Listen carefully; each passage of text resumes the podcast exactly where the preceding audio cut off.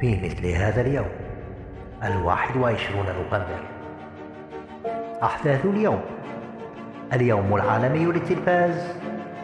عيد القوات المسلحة في بنغلاديش.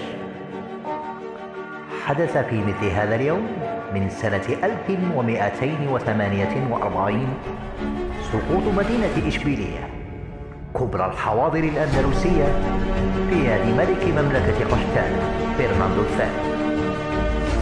حدث في مثل هذا اليوم من سنة 1877 المخترع توماس إديسون يخترع آلة الفونوغراف حدث في مثل هذا اليوم من سنة 1995 التوقيع بالأحرف الأولى على اتفاقية دايتون السلام والتي انتهى بموجبها الصراع المسلح الذي دار في البوسنة والهرسك بين عامي 1992 و 1995 حدث في مثل هذا اليوم من سنة 2006 اغتيال وزير الصناعة اللبنانية بيير أمين الجميل إثر تعرضه لإطلاق لإطلاق الباب في منطقة الجديدة وشكراً.